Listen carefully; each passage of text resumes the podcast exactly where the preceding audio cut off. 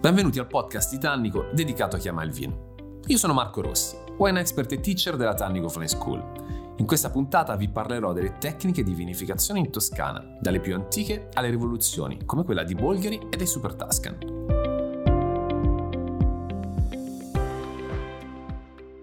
Rosso, rubino, scarico. Tanti aggettivi per cercare di capire che cosa stiamo bevendo, ma in realtà un modo semplicissimo per ancorare nella nostra mente questa idea è cercare di capire come nasce appunto lo stile produttivo in Toscana. Oggi vanno di modissima le anfore, sono proprio nel DNA della Toscana. Gli antichi etruschi utilizzavano delle anfore di terracotta andandole poi a colmare prima dell'inserimento del vino con un po' di miele che veniva proprio cosparso all'interno, un po' per renderla più impermeabile, quindi per non avere grande traspirazione, un po' anche per dare del gusto. E poi le spezie in realtà non servivano a cambiare il gusto del vino, servivano per conservarlo, perché comunque si era già capito che il vino poteva invecchiare, poteva evolversi. Se parliamo di Toscana, vino rosso, subito, immediatamente, ma non è proprio così corretto. Oggi 70% circa vitigni a bacca rossa, ma storicamente fino al Rinascimento e anche dopo il vino toscano era bianco.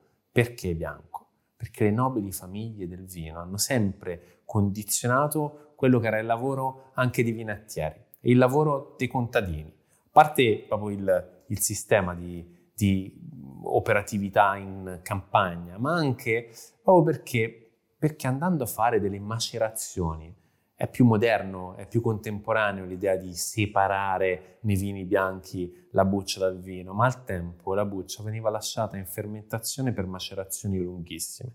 Quindi immaginatevi questo vino che non era paglierino, ma era dorato. L'oro, il colore dei soldi, il colore della ricchezza, il colore dell'ostentare, ed era questo che bisognava ricercare.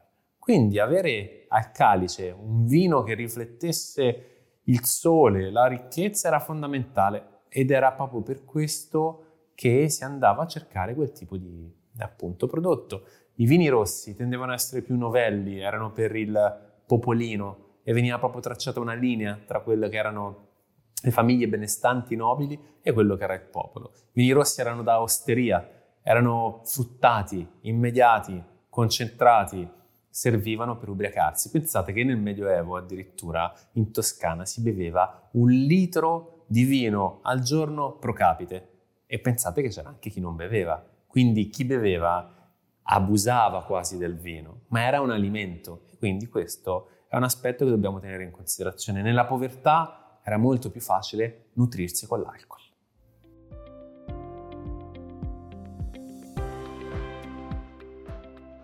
Le tecniche moderne.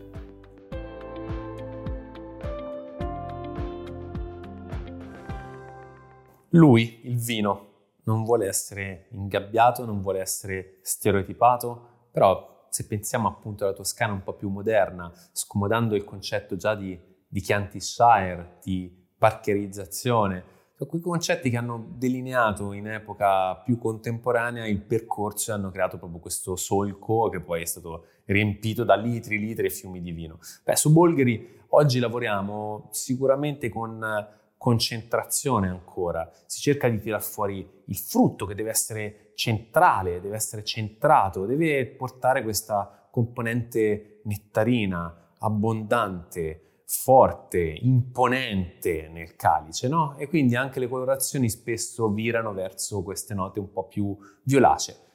Ovviamente sono i vitigni a determinare anche questo percorso, ma non di rado viene utilizzata la botte piccola, quindi di rovere francese, la classica barrique, per avere questi vini un po' più rotondi, un po' più ampi, che piacciono tantissimo al mercato americano. Quindi uno stile un po' bordolese, ma ovviamente con caratteristiche molto, molto toscane, quindi per quello che Bolgheri poi è diventata molto famosa nel mondo. Ma se invece ci spostiamo nell'entroterra, le tecniche sono completamente differenti in cantina. Ancora si tende per il Sangiovese a preferire la botte grande, nonostante alcuni produttori, soprattutto sul finire degli anni 90 e l'inizio del 2000, hanno virato verso la botte piccola, appunto per cercare di andare un po' incontro a quello che era il gusto del mercato.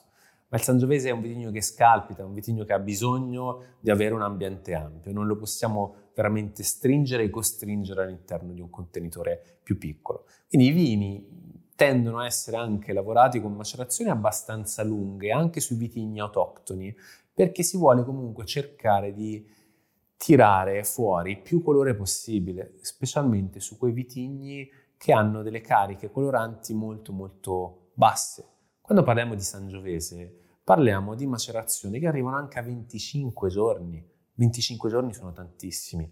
Per intendersi, al 20° giorno non è difficile iniziare a tirar fuori dalla buccia anche dei sentori non proprio perfetti. Quindi la tecnica in cantina deve essere precisa, ci vuole grande abilità proprio per cercare di non tirar fuori quelle classiche puzzette che potrebbero poi portare a quella riduzione che troviamo spessissimo in alcuni vini. Ora, la riduzione non è necessariamente qualcosa dei vini naturali, non vi fate ingannare. La riduzione è spesso e volentieri legata a un ambiente di lavoro, una tecnica di lavoro che poi si traduce in quei sentori un po' chiusi, quei sentori un po' minerali, un po' amari. Spesso e volentieri però basta un po' di ossigeno per poterlo aprire, quindi non è un qualcosa che ci deve fermare. Ecco, considerate che macerazioni lunghe possono comportare grossi problemi o comunque ci vuole tanta tecnica. Spesso e volentieri in Toscana troviamo su vari livelli i vini di ingresso che possono essere IGT o possono essere delle DOC, tipo appunto il rosso di Montalcino per intendersi, o il rosso di Montepulciano, che tendono ad avere macerazioni meno lunghe, tendono a essere vini più scorrevoli, quotidiani, anche sul posizionamento di prezzo sono decisamente più quotidiani, mentre man mano che saliamo di livello o di importanza, ricordiamoci che la qualità non necessariamente è determinata dal costo e dal prezzo, però man mano che saliamo vediamo che il lavoro solo acciaio bottiglia vede l'inserimento magari anche appunto della botte grande per molti vitigni autoctoni, della botte piccola per molti internazionali. I passaggi a seconda dello stile aziendale possono variare. È ovvio che se parliamo di cru e riserve, spessissimo troviamo dei passaggi in legno che superano i diversi anni, anche di disciplinare, quindi proprio anche nelle denominazioni.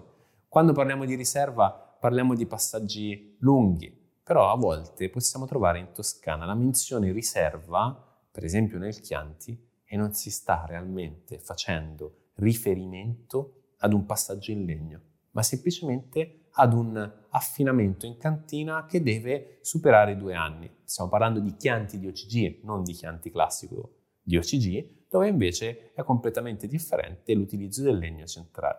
Lì troviamo anche, per esempio, la Gran Selezione, con passaggi in legno molto più lunghi, affinamenti che raggiungono i 30 mesi. Ma parlando appunto di Toscana abbiamo uno spettro così ampio e spesso e volentieri troviamo anche i vini bianchi come lo Chardonnay, vitigno internazionale, che fa dei passaggi non di rado in botte, proprio per avere più rotondità, per avere più ampiezza.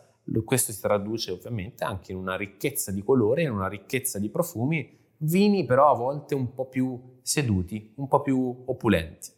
Quindi dipende anche dal gusto, abbiamo da un lato l'immediatezza e da un lato vini leggermente più accomodati, più che accomodanti. La nuova generazione di vignaioli sta andando nella direzione ovviamente di vini molto più verticali e molto più scorrevoli e si lavora principalmente con il concetto di sottrazione. Quindi si toglie tutto riducendo il vino a un qualcosa di essenziale.